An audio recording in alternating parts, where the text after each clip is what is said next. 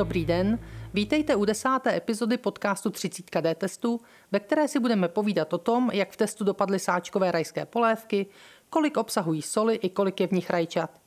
Dozvíte se, čím se liší polévka do hrníčku od polévky do hrnce, jestli česká rajská je stejná jako německá, i co máte hledat na polévkových obalech. Povídat si budeme s Honzou Mariškou, naším redaktorem. Já jsem Eda Hekšová, ředitelka D-testu a budu se ptát za vás. Ahoj Honzo. Ahoj. Honzo, jak seš na tom s polévkama? Máš je rád? Eh, polévky mám rád a jestli se můžu už dotknout přímo našeho tématu, tak polévky v sáčku, když není možnost si uvařit domácí, tak taky ji nepohodnu. A nejradši ze všeho máš rajskou? No, nedá se říct, že by rajská byla moje nejoblíbenější, ale je to jedna z těch, které si rád dám. A proč jsme tedy testovali právě rajské polívky? Proč ne slepičí nebo hráškovou? Eh, test rajských polévek, který jsme udělali v letošním roce, je vůbec první test tohoto druhu. Eh, nám se instantní polévky nebo polévky v sáčku líbily jako téma už delší dobu, ale vždycky jsme narazili na drobný problém, jak to uchopit, co vlastně u nich měřit, protože jsou to výrobky, které jsou dehydratované, všechna měření jsou tam zatížena poměrně vysokou nejistotou a proto i laboratoř neměla úplně jasnou představu, jak to uchopit. A rajská polévka se nám nabídla jako výborná z toho důvodu, že obsahuje rajčatovou sušinu, která je jednoznačně zjistitelná a dá se velice snadno změřit. Takže jsme si na tomto, řekl bych, jednodušším příkladu vyzkoušeli, jak se dají testovat instantní asáčkové polévky a naučili jsme se eh, něco k jejich testování do budoucna. Já se ti ještě zeptám, jestli si to uvědomuju dobře, tak jsou polévky, které nasypu do hrníčku, zaleju horkou vodou, nebo polévku dám do hrnce, zaleju a musím ji nějakou dobu vařit, a nebo jsou polévky, které jenom dám do hrnce, naředím je vodou a ohřeju. Kterou z nich jsme testovali? Který typ? My jsme do našeho testu na základě průzkumu trhu zařadili ty první dvě zmíněné kategorie, to znamená polévky, které se zalévají horkou vodou v hrnečku a ty, které se musí vařit v hrnci. Ten třetí typ polévky, které se ředí z nějaké zahuštěné pasty, tak ty jsme do testu nezařadili, protože se nejedná o typ, který by byl v obchodech nějak zvlášť rozšířen. A je potřeba zvlášť testovat i do hrníčku a do hrnce. Čím se vlastně ta polévka liší? Tak z technologického hlediska je mezi nimi rozdíl v použitém škrobu, protože sáčková polévka je eh, v podstatě směs té hlavní ochucující přísady, v našem případě tedy rajčat, pak je v nich nějaká tuková složka, která dodává té polévce plnost a důležitý je škrob, který tu polévku zahustí a vlastně dá jí ten polévkový věm, který známe z domácí kuchyně. A Rozdíl mezi polévkou do hrníčku a do hrnce je v tom, že polévky do hrníčku používají speciálně modifikované škroby, které zhoustnou po velmi krátké době a po zalití horkou vodou. Naopak do těch polévek do hrnce takzvaných varných se dává škrob běžnějšího typu, který pro vytvoření té husté konzistence potřebuje vaření po delší dobu. A to je ten hlavní technologický rozdíl mezi oběma kategoriemi. No a potom tedy náš test ukázal, že se obě kategorie mírně liší například v míře ochucení, zvýraznění chuti a podobně. A ještě mi prosím tě řekni, mě instantní polévka zní něco jako poměrně nový vynález. Na druhou stranu si pamatuju, že už já, když jsem byla dítě, tak jsme na dovolené polévky v sáčku vozili. Jak je to vlastně starý výrobek? Jak dlouho už je na trhu můžeme najít? No tak já myslím, že s polévkou v sáčku se mohly potkat už naše prababičky, protože oficiálně se polévky v sáčku vyrábí 140 let zhruba a jenom v Československu první továrny specializované přímo na sáčkové polévky vznikaly už před 90 lety, třeba firma Graf nebo Magiho polévkové výrobky, to byly značky známé dávno před druhou světovou válkou. A docela zajímavý je důvod, proč se polévky v sáčku začaly vyrábět, byl to hlavně nedostatek času. Když se lidé z venkova přestěhovali do měst, začali pracovat v továrnách, v tehdy hodně dlouhých pracovních směnách, tak neměli čas po návratu ze zaměstnání vařit. A právě polévky v sáčku jim měly eh, pomoci zvládnout obstrání domácnosti. Tak já nevím, jestli tušíme, jak to bylo s pověstí polévek před těmi 140 lety, ale rozhodně eh, z té doby před několika desítkami let si pamatuji, že moc dobrou pověst neměli. Byly slané, byly hodně chemické, ale bralo se to, jedeme na dovolenou, nemůžeme tam vařit, tak prostě si pomůžeme polévkou ze sáčku. Jak to bylo s pověstí a jak je to s pověstí sáčkových polévek teď? Pravda, pověst polévek před těmi 140 lety taky úplně neznám, ale třeba už před těmi 90 lety se na ně někteří odborníci přes výživu dívali skrz prsty právě z těch důvodů, které si zmínila. Že jsou hodně slané a dívali se na ně jako na něco trošku umělého. A v podstatě tady ta zakaboněná, zakalená pověst se s nimi táhne až do současnosti, ale je Pravda, že minimálně v posledních letech už to není úplně zasloužené, protože v posledních deseti letech se sáčkové polévky a vlastně asi sáčkové potraviny obecně dost podstatně změnily. Já můžu dát třeba příklad z vlastní praxe, protože když jsem studoval na vysoké škole, tak eh, jsem praxi vykonával právě ve výrobně sáčkových polévek. To bylo v roce 2009 a tehdy se vlastně objevovaly první sáčkové polévky, které měly bezglutamátovou recepturu, že se do nich nepřidávalo eh, zvýrazňovadlo chuti glutamát sodný E621. A tehdy takové polévky začínaly. Když jsme eh, vybírali rajské polévky pro ten aktuální test, tak jsme mezi těmi 13 otestovanými výrobky nenašli ani jeden, který by použití glutamátu eh, deklaroval. Stejně tak eh, se výrobci snaží aktuálně obcházet bez barviv a bez všech těch umělých přísad, eh, kvůli kterým se lidé na polevky občas dívají skrz prsty. A dá se tedy nějak schrnout, jaké složky vlastně ta polévka v sobě má? Ty si říkali, jsou to škroby, ale co tam je dalšího? Takže kdybychom si tu polévku rozdělili na ty jednotlivé základní ingredience, tak v první řadě je tam ta složka, která dává polévce chuť. U rajských polévek je to něco, čemu výrobci říkají sušený rajčatový prášek. Kdybychom se bavili třeba o nějakém hovězím vývaru, tak to může být masový extrakt, anebo to může být eh, hovězí lůj, který také dodává tu plnou chuť po hovězí mase. Další důležitou složkou je eh, škrob, který teda dělá tu konzistenci polévkovou, trošku to zahušťuje. Eh, dále tam musíme dát nějaký tuk, aby se ta chuť naplnila, abychom neměli pocit, že jíme jenom naředěnou vodu. A eh, posledním eh, balíkem ingrediencí jsou chuť zvýrazňující a doplňující látky. Mezi ně patří typicky hydrolyzované bílkoviny anebo kvasnicový extrakt, což jsou e, přírodní látky s poměrně vysokým obsahem e, kyseliny glutamové, což je aminokyselina, která dokáže zvýraznit chuť prakticky čehokoliv. A této vlastnosti se e, u sáčkových polévek často využívá. Samozřejmě mezi ty ochucující přísady patří i sůl, no a potom celá řada aromat, která dnes dokáží vytvořit chuť prakticky čehokoliv dokáží doplnit chuť rajčat, dokáží doplnit chuť jakéhokoliv síra a podobně. Takže s tím se dá velice čarovat a nechá se vytvořit polevka prakticky libovolné chuti. A to jsou ta pověstná Ečka, která doplňují chutě a barvy? Z těch ingrediencí, o kterých jsem mluvil, tak mezi Ečka eh, vlastně nepatří ani jedna, protože hydrolyzovaná bílkovina nebo kvasnicový extrakt je přirozená složka bez vlastního E-kódu. Eh, aromata, ta se označují na etiketách jako aromata, také nemají žádný E-kód a mezi těmi Ečkovými přísadami v instantních polévkách najdeme obvykle jenom barviva, anebo nějaké antioxidanty, případně stabilizující látky. A to jsou v podstatě ingredience, které ze zdravotního hlediska nijak nevadí. Eh, pokud bych si chtěla ale být jistá a na etiketě to Ečko uvidím, eh, můžu si někde ověřit, jestli to Ečko je zdraví škodlivé nebo jestli je to nějaký eh, zcela neškodný typ? Pro ověření co je dané Ečko zač, bych mohl doporučit třeba naší databázi Eček na našich webových stránkách, kde má každé Ečko svůj vlastní medailonek a tam se e, dozvíte, k čemu se používá, jaká je jeho funkce, jestli je umělé nebo syntetické a také tam e, jak si vyhodnocen jeho zdravotní dopad nebo určité zdravotní problémy.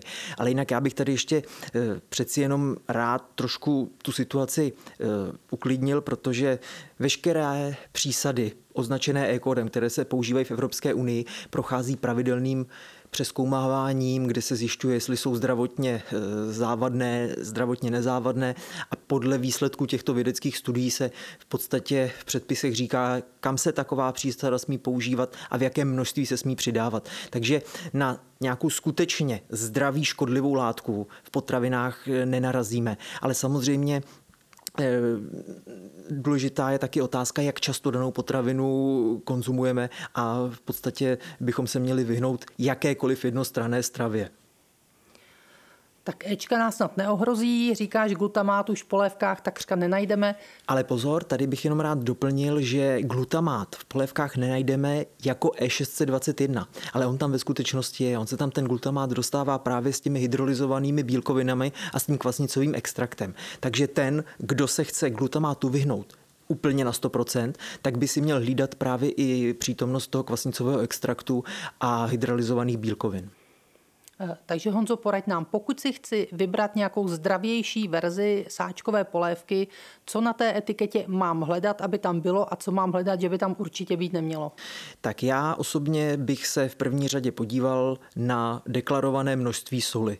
Sůl najdeme vždycky v tabulkách výživových hodnot a obecně jde říct, že čím méně soli, tím lépe.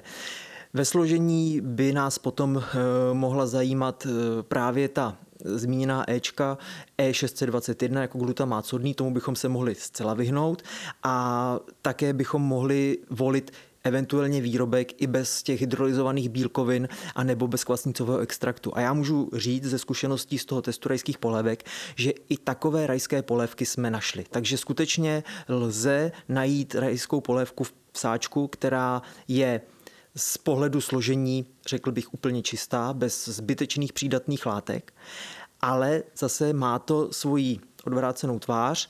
E, taková polevka nám možná nemusí chutnat, protože součástí testu byla samozřejmě senzorická e, ochutnávka. Tam se ukázalo, že ty polévky s papírově nejčistším složením získaly od hodnotitelů nejslabší známku. Přeci jenom jim chyběla jistá výraznost v chutě a e, nepůsobila takovým dojmem, jaký se čekal.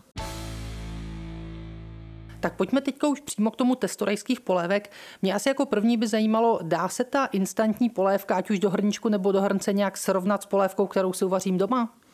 My jsme se o to v našem testu pokusili, i když to nebylo úplně jednoduché, nicméně jsme se dobrali k určitému výsledku a ten zní, že rajská polévka ze sáčku je do jisté míry srovnatelná s tou základní rajskou polévkou, kterou bychom si z protlaku uvařili doma.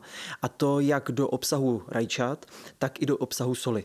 Jenom pro srovnání, když jsme měřili obsah rajčatové sušiny v těch instantních polévkách, tak jsme se dostali k tomu, že jedna porce obsahuje 2,3% rajčatové sušiny. Když jsme si udělali přepočet obsahu rajčat eh, v polévce z běžného receptu uvařené z protlaku, tak jsme se dostali na 2%. Takže tady ten podíl rajčat je poměrně srovnatelný a docela překvapivé bylo, že relativně srovnatelné eh, byly polévky i co do slanosti. V průměru rajská polévka v sáčku obsahuje 1,8% soli, pak v té finální porci a porce domácí polévky když ji uvaříme tak, jak je psáno v receptu, tak obsahuje zhruba 1,5% Takže i v tomto ohledu se v podstatě dají ty výrobky porovnat, ale pravda je, že ta míra slanosti u těch jednotlivých polevek dosti kolísala. Dostali jsme se od 1,3 až přes 2% a to je právě e, ten údaj, který bychom mohli hledat při výběru v tabulce výživových hodnot a vybírat si, když tak tu méně slanou. Honzo, já se k jedné věci prostě musím vrátit. Ty si říkal, že ať už v instantní nebo té domácí rajské polévce je něco těsně přes 2% rajčatové sušiny a je tam skoro 2% soli.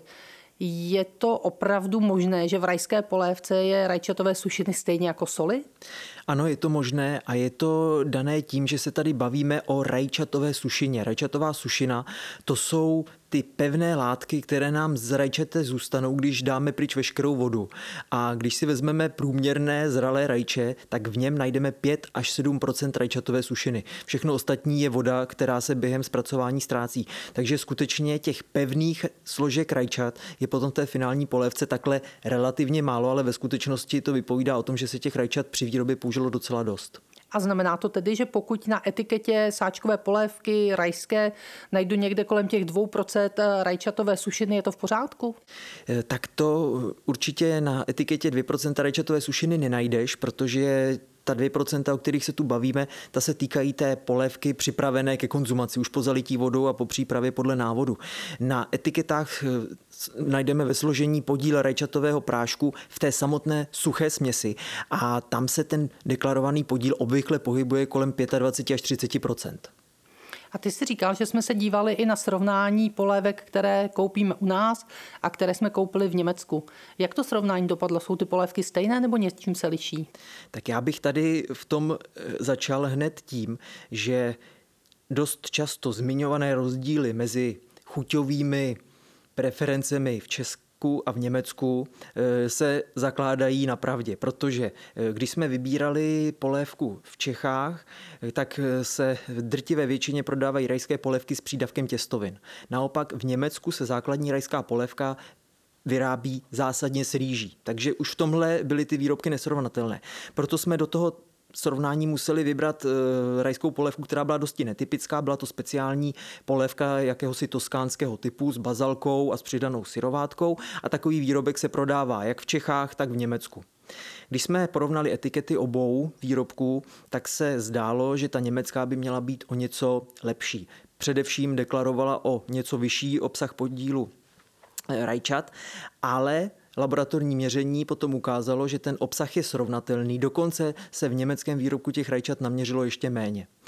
A e, vlastně srovnatelně dopadly i všechny ostatní položky e, ve složení a e, dost podobně si ty výrobky vedly při ochutnávce. Takže se dá říct, že ty polévky byly do značné míry totožné a některé drobné rozdíly, které jsme mezi nimi naměřili, tak šly spíše ve prospěch českého zákazníka.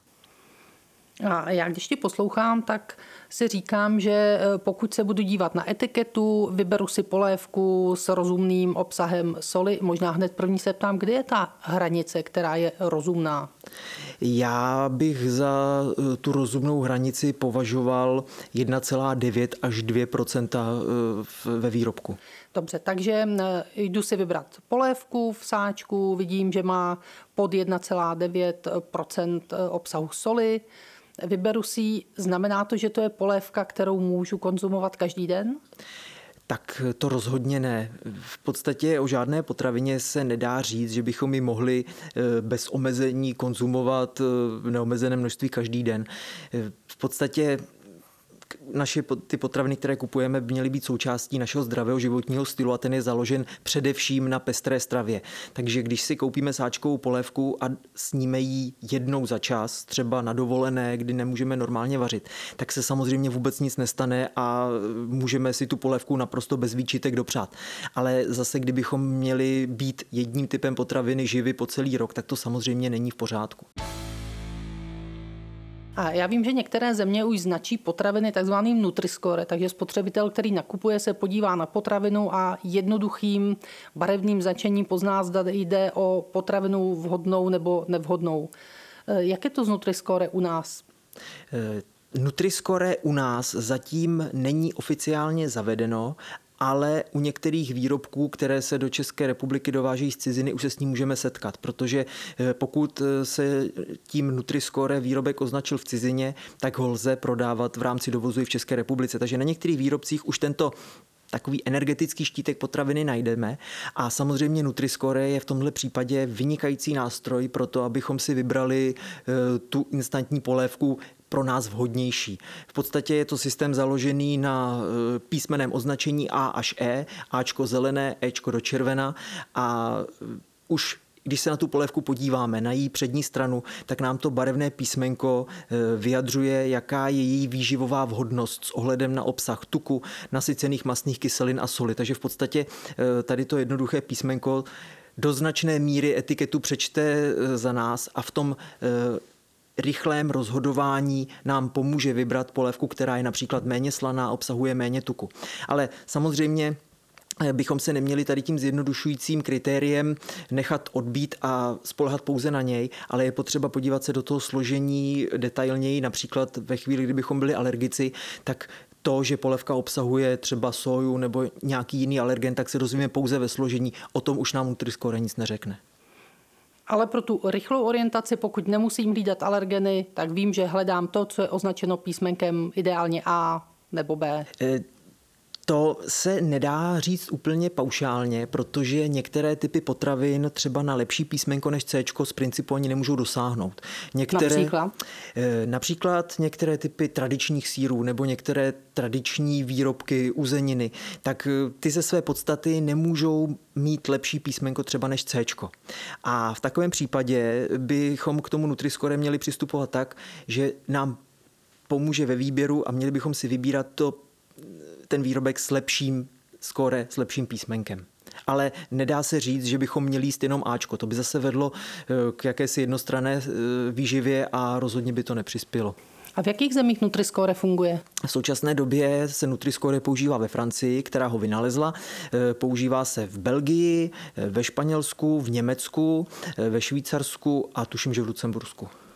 A jak je to v Čechách? Připravuje se tady zavedení Nutriscore nebo u nás to zavedeno vůbec nebude? V Čechách se o zavedení Nutriscore v současné době diskutuje, ale e, v současné době se také proti tomu e, vyrojil poměrně houževnatý odpor e, od některých výrobců, kteří právě argumentují tím, že některé typické tradiční potraviny nevycházejí v tom Nutriscore systému dobře, právě že získávají C, D a e, berou to jako jakýsi nepoctivý tlak na výrobce tady těch starých tradičních potravin.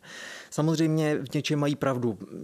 Taková potravina by na regále nevypadala úplně přitažlivě, ale je potřeba, aby právě zákazníci to Nutriscore správně chápali a e, vnímali ho jako nástroj pro výběr dvou potravin stejného typu. A když budu mít vedle sebe dva tradiční síry nebo nějaké dvě tradiční uzeniny a obě budou C, no tak pak není mezi čím vybírat a když budu mít jednu s C a druhou s D, tak e, budu vědět, že mám sáhnout po tom C.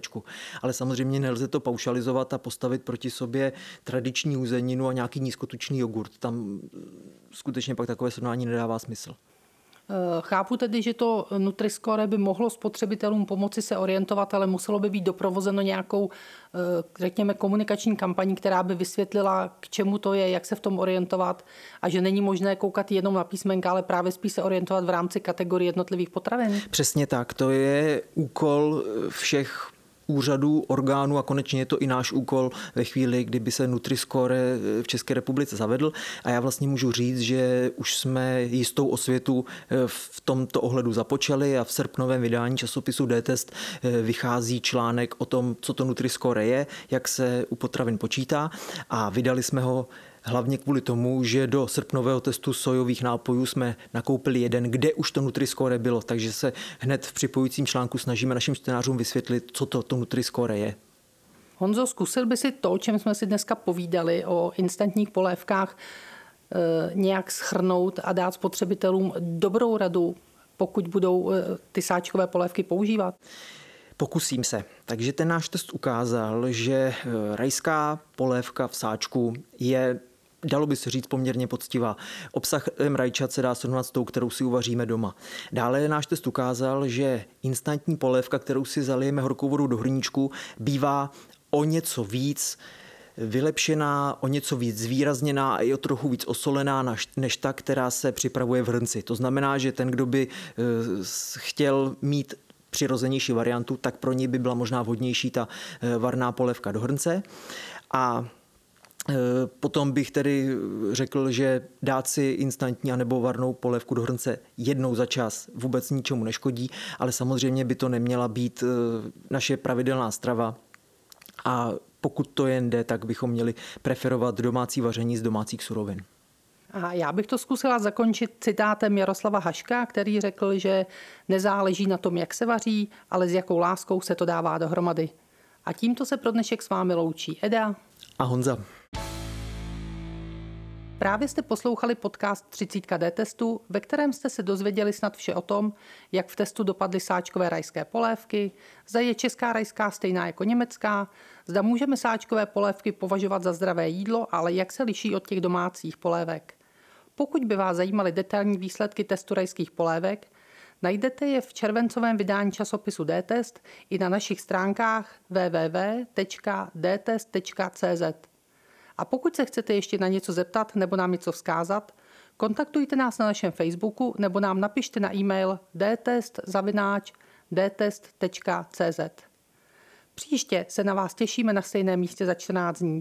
Povídat si budeme o tom, jak vybrat bezpečný e-shop.